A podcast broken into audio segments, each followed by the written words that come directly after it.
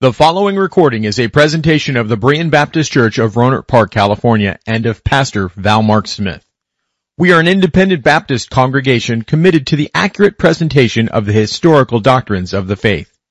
We welcome you to visit our services anytime here in the Rohnert Park area. Good morning, everyone, and welcome to our service of Berean Baptist Church. I'd like you to open your Bibles to Second Thessalonians chapter 3. It's our privilege to gather here to worship our Lord and Savior. And I'm always pleased to stand in this pulpit and just look over the congregation and to think of the special bond that we have with each other. This past year has been a very difficult year. Uh, I can say that this past month for us has been a very difficult month. Uh, as a church, we've seen things, and, and as Americans, we've seen things that we've not seen before. We've been put into positions that we thought were very unlikely to happen. But through it all, our church has pulled together, and in these return to services, we are constantly reminded of the bond that we have in Christ. That after being gone for so long, that we still know who our membership is. We still know who we, we know each other, although some of you hardly, hardly recognize me today. Uh, we know each other and we're, we have this common bond and we are united to each other because of the common salvation that we have in Jesus Christ. We are united to Christ and as we are all united to Christ, we are united with each other. As Paul wrote in Colossians 3 verse 3, our life is hidden with Christ in God.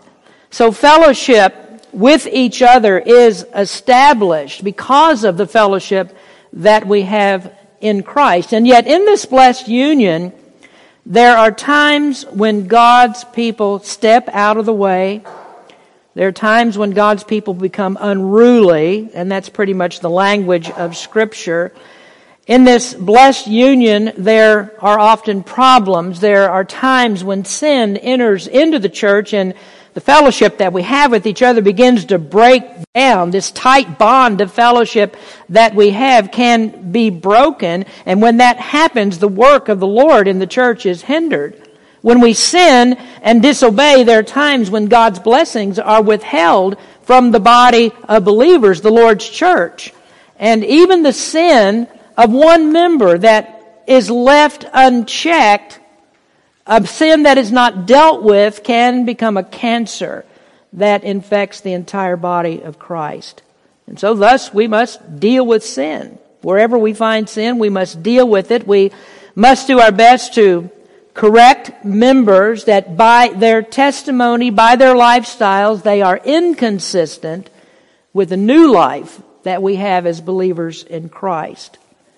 As I said earlier, the Lord wants a holy church Paul described God's desire for the church here in the Thessalonian letters. In 1 Thessalonians chapter 3, if you care to look, verse number 12, it says, And the Lord make you to increase and abound in love one toward another and toward all men, even as we do toward you, to the end he may establish your hearts unblameable in holiness before God, even our Father, at the coming of our Lord Jesus Christ with all his saints. And the best way that we can demonstrate holiness and model our care for each other in the Lord's church is to watch over one another, to watch over each other's lives. And when we see that our lives or the lives of other people in our church don't promote Christ, then we're to check that sin down and we're to work on correcting ourselves and first of all, and then of course erring members. And this is the thrust of this part of the study of 2 Thessalonians chapter 3. We're looking at the apostles' command for restoring good order in the church when anyone in the membership lives contrary to the obedience of the gospel. Now I'd like you to look at verse number 5 in the third chapter. I want to, I want to start with that. Then the apostle says here, and the Lord direct your hearts into the love of God and into the patient waiting for Christ. So that is what we need to deal with first. Whatever the apostle says next in, in this letter is for the purpose of the Christian walking in the love of God. And whatever we do to obey this next information is not for the harm of any believer. We don't seek the harm of anyone in the church. What we seek is unity in the faith through the love of God for His people. Although the Bible's commands are often hard for us to do, they're hard on our flesh. Many times we don't want to do them, and though correction of the membership is difficult, the purpose of it is always to sanctify that we will be well pleasing to the Savior. Our key thought today is taken from verse 6 and verse 14. Uh, of course, there are many other related thoughts that are in the verses in between, but I, I want to concentrate on verses 6 and 14 to gather our thoughts about discipline in the church. In verse number six, the apostle says, Now we command you, brethren, in the name of our Lord Jesus Christ, that ye withdraw yourselves from every brother that walketh disorderly, and not after the tradition which he received of us. And in verse 14, and if any man obey not our word by this epistle, note that man, and have no company with him, that he may be ashamed. And before I get into the message, I, I, was thinking about this as I was looking over notes today. Pronouns. I still use the old pronouns. Uh, when we refer to mankind or whatever, I'm still he and him. That still refers to everybody. It's not just a he and a him. There won't be any of the zerks and z's and whatevers when I preach. I'll stick with, you know, I'll stick with he and hims, and that will stand good for everybody. And you'll know when it's specifically talking about a man. But in general, in these passages that we read, in the way that I talk, I'm including men and women in that. So I want you to understand that. I'm not woke enough for anything else. Now, in, in the past two messages, I have talked about, and these are quite some time ago because of my long absence, but I've talked about the command for conformity. That the Lord's church is not a group of individuals who are free to worship and to live and to act and be self-sufficient and be independent parts of the church. Now, this the Bible specifically refers to the church as a body, that we are a body united, that we are a body of Jesus Christ. And yes, it is true, we are made up of individual members, but we are members that work together as a homogenous whole so that we look alike, we think alike, we act alike, and everything that we do is for the glory of Jesus Christ.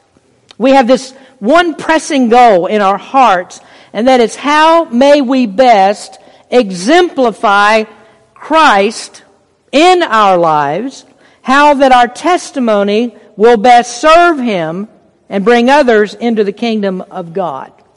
Now, the Bible has guidelines for the way that we do this. There is a, a method that enables us to accomplish this goal. It's scattered throughout the New Testament. This is what it's mostly about. And here we have a part of that in these two verses that we talked about today. How do we keep the church holy? How do we best exemplify the life of Jesus Christ? How do we make sure the church is what God wants it to be? Now notice in verse number six that to maintain holiness, we must walk after the traditions that is received from the apostles. Now in verse number 14, it's to obey the words of Paul that are written in this epistle and by extension, everything that is written, all the word of God and all the epistles written for us to follow and to obey. What are these traditions? Well, the traditions are all the commands in scripture that are written under God's inspiration, whether those commands come from Jesus Christ himself, whether they come from the apostles, if they come from the prophets, all of this is God's word. All of it is for us to follow. It's written for God's people today to live according to these commandments that are given. Sanctified living by what is called here the traditions is the method of our holiness. And any way that departs from this, from the holy commandments, from these traditions, as it's called, is to live disorderly. And the Bible says here that we are to withdraw from the person who walks disorderly. We are to walk, uh, we are to withdraw from that person who is not conformed to Christ and to others in the membership who are conformed to Christ. Now, that's what it takes to maintain the unity of the faith. This is what it means to partake of one Lord, one faith, one baptism. It's the church living in holiness and in strict conformity to the commands of Christ. And so when anyone steps out of that order, that is walking disorderly. Now, it's like the human body when it gets sick. It's like having a virus that affects every other part of the body. It must be fought. That sickness must be fought. It must be removed. It must be cut out before it destroys and, and kills the body. And I know that sounds harsh when we talk about cutting things out. And I, and I don't mean that our first option when we see sin is to take a surgical knife and cut that person out of the body. That's not what I mean at all. Now, when you have a blister on your finger, the first thing that you do, you don't grab a knife or a hacksaw and cut your finger off. Well, the first thing that you do is apply medicine to it. You care for it. You try to take care of it. You nurse it back to health. And only when it's apparent that a wound that you have will not heal and there's danger of it infecting the hand and then the arm and, and then the torso and, and it, it could kill you, that's when you cut it out. That's when you get rid of it. Now, next in the passage, now that's, that's things we've already talked about. Next in the passage is the discipline of the disorderly. And, and this is the place where we left off last time. Verse number six is right at the point where the apostle wrote and encouraged the church and taught them what the Lord expects, how they are to live. But then there were some among them that didn't get with the program that Paul outlined for the Lord's church. They were told what to do, but they didn't respond to the word, and so they became a problem in the church. They developed into busybody gossips that were going from house to house and causing trouble. Now, the specific problem in Thessalonica was those that had quit their jobs, and what they did, they just sat down. They did nothing but stir up trouble as they were waiting for the Lord to return. That is the Thessalonian problem. That's the specifics of what Paul addresses here. But what I want you to see from this, it's like many other texts that we have in the Bible, that this text allows us to expand beyond the current problem that's here in the Thessalonica church, to expand beyond that and apply the fix to this problem to any issue that causes the church harm through people living disorderly and not after the commandments. These are the instructions about what to do to correct these problems and thereby purify the church. Now, holiness, this issue of holiness, this is an ongoing, daily, forever concern of God's people. We must live holy lives so as not to be ashamed when our Lord returns. And so what does the Lord expect from me and you? He expects us to guard His church, to enforce what the scriptures say about how to guard the church so that the church remains holy and unblameable in the Lord's sight. Now, the Bible uses marriage terms to describe this. Concepts such as a pure bride, a chaste virgin, Christ as our husband, and we, the church, as his wife we find the language of love. It's the language of respect between two partners that are totally, just totally faithful to each other. It, it, shows up in sweet terms like you see in the Song of Solomon where it says, my dove, my undefiled, my love. Or in passages such as in the Psalms, keep me as the apple of the eye. Now wouldn't it be wonderful if everything that we thought of doing was done this way, that we approached it that way? W- would you think of it this way? Would you ever be unfaithful to your husband or your wife? A sin against Christ and the church is a sin of infidelity. Have you thought about it that way? That any sin that you love above Christ and put above his body is like being adulterous in marriage. Fact, the scriptures use those very terms in both the Old and New Testaments to describe the unfaithfulness of God's covenant people. He called their sin adultery. And that is truly a sobering thought. But you need to understand, we've got to think as God thinks. We must see the church as Christ sees the church, and we must recognize what it does to the heart of Christ when His bride loves sin more than it loves Him. It's infidelity. It's the sin of spiritual adultery. Now, in my last message, I briefly spoke of the church as its own disciplinary court. And I made this point that the church is the right place for discipline. In 1 Corinthians 5, the apostle made it clear that all disciplinary actions are internal actions. We make no application for adjudication of our disputes outside to anyone outside this body of believers. The Lord expects that we will take care of our own affairs, and you can take that literally and figuratively. Christ gave the church the authority to discipline the membership. And this is the reason that we see Paul in 2 Thessalonians telling the church to withdraw from the disorderly person. This is a decision of the church that is made after evaluating sin in the person's life. And I want to doubly emphasize this point that it is the right of the church. The church does have the right to investigate your life. And when you become a member of, of this church, you sign up for this. You allow this. In fact, a holy, righteous saint of God wants to be accountable to the church. We want this. We desire this. We want the watch care over our lives so that if we go wrong, there's someone there to help us. There's someone, someone in the church to advise us and help us to work through the problems and bring us back into righteous fellowship with God and His people. And this is one of the reasons that you seek church membership is so that you become accountable to others and you receive help from them.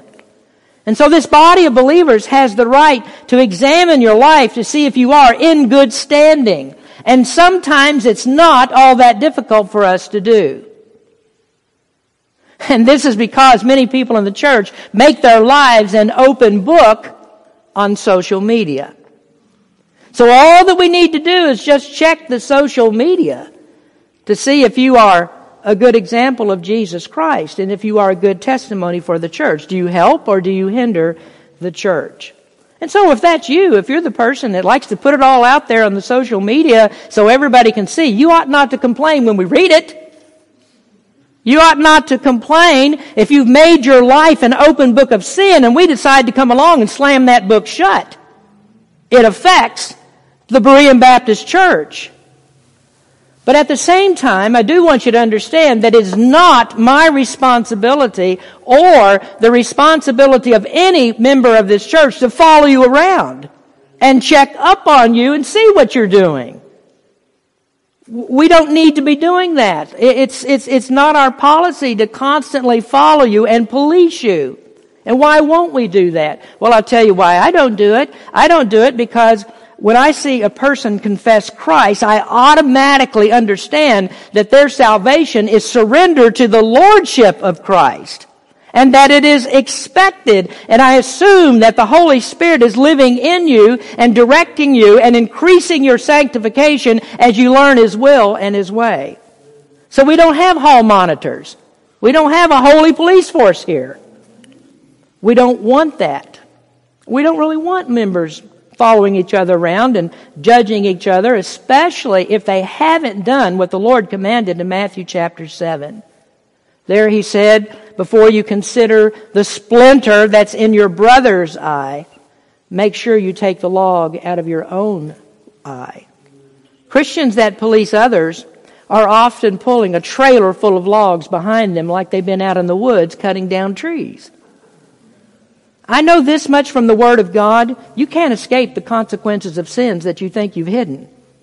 God says, Behold, you have sinned against the Lord, and be sure your sin will find you out. So you're not going to hide sin for very long. It will find you out. It will follow you. It will show itself. And when it does, we must act. Well, I want to move on from this.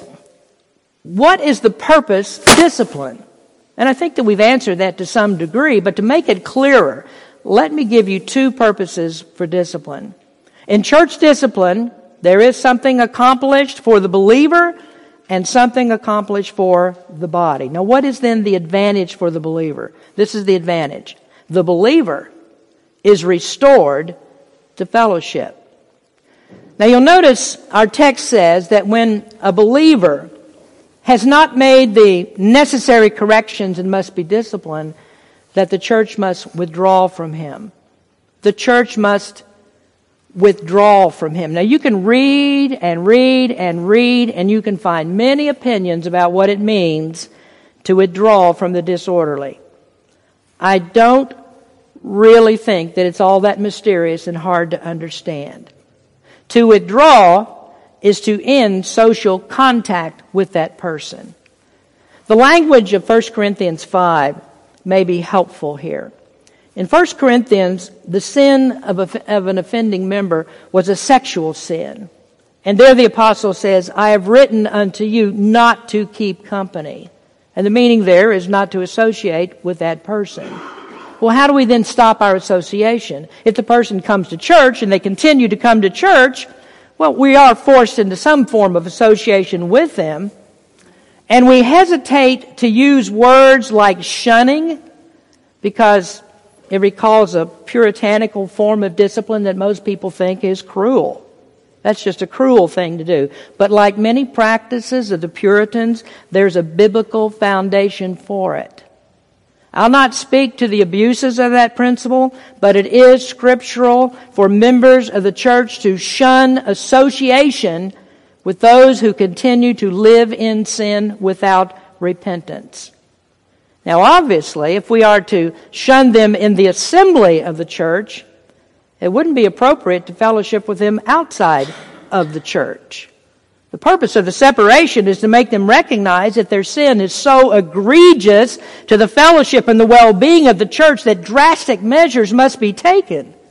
And we see it in our text of Second Thessalonians. Paul wrote in verse 14 again, he says, And if any man obey not our word by this epistle, note that man and have no company with him. What? That he may be ashamed. We shun them so that they will be ashamed. So what we've done is we've made a judgment between the godly and the ungodly, and it's based on their actions, not ours. They should be ashamed of what they've done.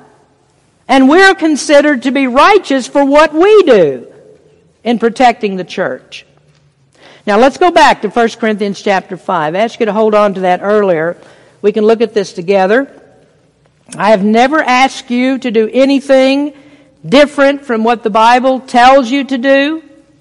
And as members of the same body, this is the discipline that is commanded by the apostle.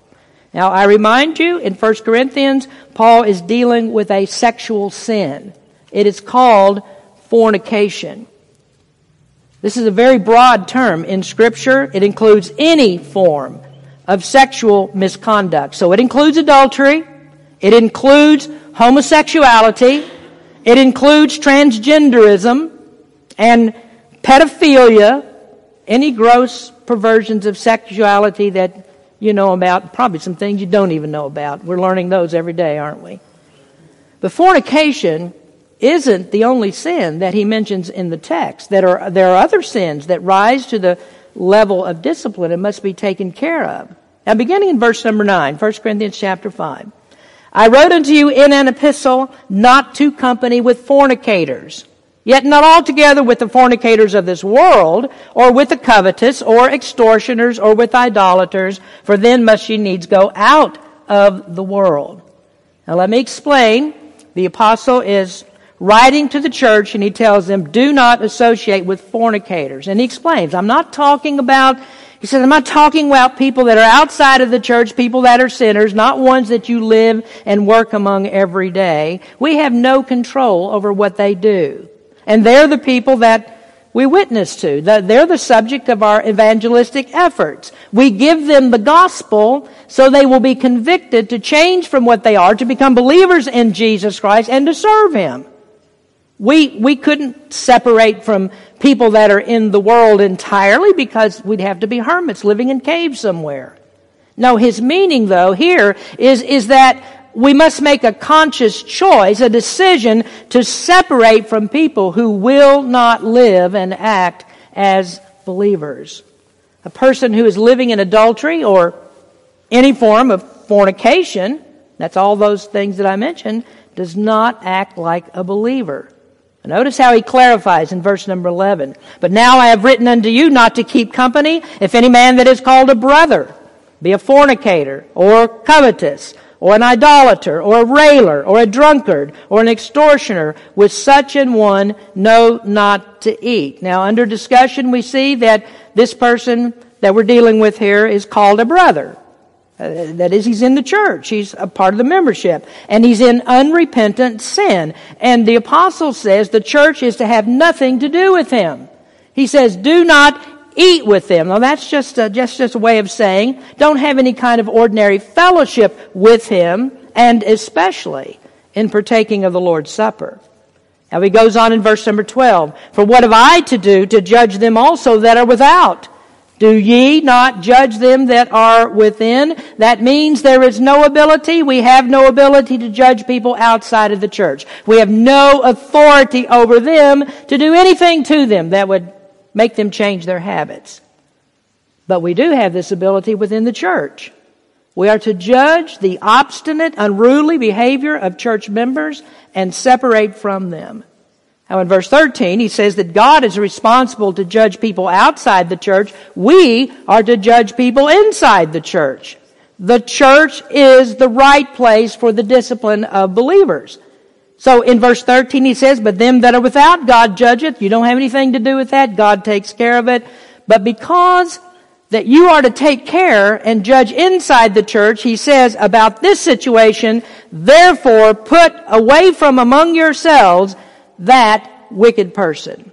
The one he's just discussed is guilty of fornication. And in our text of 2 Thessalonians, once again, Paul writes in verse 14, if any man obey not our word by this epistle, note that man and have no company with him that he may be ashamed. Well, how do we judge them?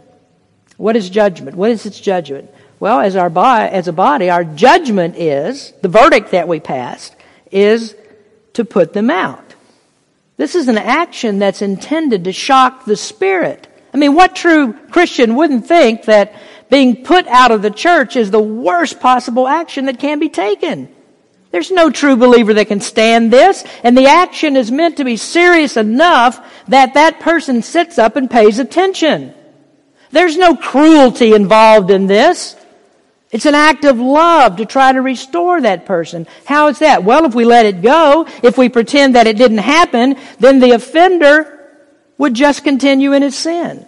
If there is no correction, there is no blessing. There is no fellowship with the Lord. If there is no correction, there is no challenge for that person to examine his faith to see if he is a child of God. That is what we want. Unconfessed sin is a sign of unbelief. So how could we love a person if we don't challenge them to consider the most important aspect of their eternal existence? Because what are we without salvation? What are we without fellowship with God? Well, I can tell you what we are. We're lost. We're lost. We're on our way to hell. And the church dares not to be a party in that deception. A church that doesn't practice discipline and lets a confessing member continue to sit in the pew and still be a member of church, the church body, that church is nothing but the author of confusion. Now, the purpose of discipline is to restore the person to fellowship. It's to force them to evaluate their salvation. And if they are true believers, the Holy Spirit will convict them and bring them back. Now, sadly, for that person who gets upset with this process, who gets upset with discipline, who refuses to repent and come back into fellowship, that person has no, no reason to believe they truly are a child of God. Too often what we do is we fool ourselves into believing that people that are in sin, oh, they're just backslidden. They just got away a little bit, but they'll still slide into heaven under the wire. That's not what the Word of God says. The Word of God says the unrepentant sinner, people who themselves shun the church and the discipline of the church, are not to be considered believers. Now I want you to notice though that in the text of 2 Thessalonians 3, that the sin considered does not rise to the seriousness of sexual misconduct. We're not talking here about the level of drunkenness. This is not the level of idolatry. The sin here, rather, is they, they just didn't work. And they were busybodies. They were gossipers. That's a serious sin. And to Paul, he says, Paul says this in verse 15, yet count him not as an enemy. Don't count him as an enemy, but admonish him as a brother. Well, what do we gather from that? Well, I think that we gather that we're not to exclude people from the membership of the church until we've given them time to repent, until we've had time to work with them. We've shunned them for a while, for such a time as we've determined that non-repentance makes us conclude they are unbelievers. Now, this, this is not the case that we see in 1 Corinthians. Sexual sins, drunkenness, idolatry, those are sins of a different nature. These are sins that require an immediate response. And the church is not obligated to take any steps in removing that person from membership. I know some of you that are, maybe all of you that are good Bible students, you're going to ask about Matthew 18. What about Matthew 18? In Matthew 18, uh, there it says, uh, a person goes to an offender and takes steps to resolve the issue. And if that doesn't work, you take a second person with you and you try to go and resolve it that way. If it still doesn't work, then you bring that offender or the situation before the church and let the church judge it. Now we have to be careful to note though that what Matthew 18 is talking about is disagreements between individuals. This is how we resolve situations, disputes between two members of the church. Paul's discussion in 1 Corinthians 5 is not that scenario. And so you don't see any steps before the apostle says you need to separate from that person and put them out of the church. So the difference here is the type of sin and the fact that 1 Corinthians is not a disagreement between two brothers in the church. This is a sin against the entire church. And I want you to think about that. When you commit the types of sins that are mentioned in 1 Corinthians, adultery, fornication, idolatry, drunkenness, those are sins against the entire body of believers. And we should put those people out of the church. That is not to say that we don't try to restore them. We put them out because we want to restore them. We put them out, we shun them, we have no association, no fellowship with them, because we want it to be crystal clear they have offended the entire assembly. And what discipline is there on earth that is more demanding than being put out of the Lord's church? I mean, one way or another, there are eternal consequences to this. Either the person will be corrected and brought back into fellowship and blessings, or he will be cut off and assumed to be an unbeliever. And the Bible says if they don't repent, treat them as an unbeliever. That's the difference between 2 Thessalonians and 1 Corinthians and Matthew 18. The difference is the magnitude of the sin, who is offended by the sin, and the attitude of the person who sins. And whichever the case, wherever that falls, we want to restore the person to fellowship if possible. If they are believers, we want them back in fellowship. If they are unbelievers, we want to reach them with the gospel of Christ. Now, I'd like you to embed this next scripture into your mind regarding the responsibility to each other as members of the Lord's body. This is Galatians 6, 1 and 2. Brethren, if a man be overtaken in a fault, ye which are spiritual, restore such an one in the spirit of meekness, considering thyself, lest thou also be tempted. Bear ye one another's burdens, and so fulfill the law of Christ. Do I need to ask you what is the law of Christ?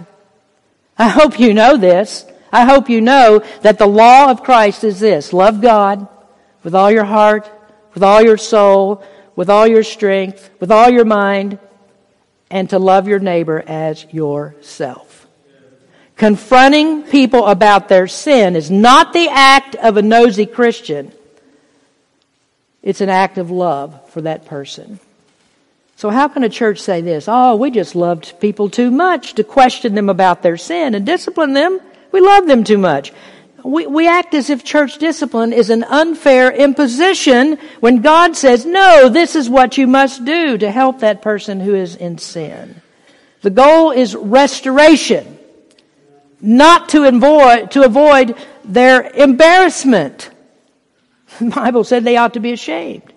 So we want people to be restored because we want to, to help them. We save families, we save relationships, we gain fellowship. And so we just don't release them to the world where they'll never receive God's blessings. So that's the first purpose of discipline, to restore the believer to fellowship. Now, there's another purpose, and I can't say that this one is second because it's inferior to the first. No, there, there's nothing on earth that is of higher priority or more importance than the Lord's church. Why do we practice discipline? Also for this reason. The body is restored to blessings. The body, sin affects us. Sin hurts the church. It always hurts the church. And the degree to which we let sin fester in the church is the degree to which our blessings are taken away. The goal of the church is a pure church because a pure church is a blessed church. So the entire body is protected by discipline. If we allow sin in the church, there's always the danger that others will fall into it. It's like having an open pit. If we have an open pit in the middle of the aisle and you don't look, you'll fall into it. That's what we're trying to avoid. Now, taking you back to Galatians 6 1, brethren, if a man be overtaken in a fault, ye which are spiritual, restore such an one in the spirit of meekness. Listen, considering thyself, lest thou also be tempted. Considering thyself, lest thou also be tempted. The whole church is affected by the sin of the unrepentant. So, what does Christ want? One of the metaphors for the church is that the church is the bride of Christ. We've mentioned that. In Revelation 2 verse 12, or 21 verse 2 rather, the bride of Christ is identified with the New Jerusalem, the heavenly city that Christ has gone to prepare for his people. There it says, and I, John, saw the holy city, New Jerusalem, coming down from God out of heaven, prepared as a bride adorned for her husband. Now obviously a city can't be a bride, so John must be referring to the people of the city. These are the ones that are in the church. They are the redeemed from this special age in which we are now living. In Second Thessalonians, those were people that were waiting for the Lord to return. We are still the church that is waiting for the Lord to return. We're still living in this age. So we have this blessed privilege that it talks about here of being in, the bride of Christ. The church is his bride, and then at the rapture, the bride will be taken up and taken away. And then we will live in an intimate relationship with Jesus Christ in the New Jerusalem. Now we notice what Paul says about the virtues of the Lord's bride. This is what he writes in Ephesians 5. Husbands, love your wives, even as Christ also loved the church and gave himself for it, that he might sanctify and cleanse it with the washing of water by the word, that he might present it to himself a glorious church, not having spot or wrinkle or any such thing, but that it should be holy and without blemish. Now, folks, this is when the whole church becomes bigger than the feelings of just a few individuals. We don't want to put people out of the church. But more than not wanting people put out of the church, we don't want to risk the spiritual health of the whole church because one will not repent. As one author said, the last thing that any church wants to do is to ostracize and remove a member due to unrepentant sin. Nothing is more painful for a congregation to walk through, and yet the greater concern for the whole church compels us to love the purity of the church more than even our own feelings. And it compels us to follow the instructions of Christ towards erring members in hope that repentance and restoration will take place. I will confess to you that I agonize over the discipline of members. Sometimes these are members that have been here for years. Most of the time, they're our dear friends. Sometimes they're very friendly, they're sweet, and they do things for you. It's hard. But we can't put personal feelings above the commands of Scripture. Felt commands are, are felt needs rather are not above the commands of Scripture. And quite honestly, our, our personal feelings should always be in line with the Scriptures. And if we have the mind of Christ, they will be. Our feelings should change when we learn the will of God for our lives. And quite frankly, the will of God for our lives is always to obey His commandments. So discipline then is a purging process. Either we bring the person back into fellowship because they repented of their sins, or we put the person out of the church to preserve the purity of the church. Both of those methods purge out sin. We prefer to gain our brother. We prefer to purge the church by repentance rather than by exclusion. But Christ is glorified either way if we're following his commands. He's glorified by the obedience of one to repent, or by the obedience of many to cut away the offender. Church discipline is commanded. We're God's people and we must be taught to obey.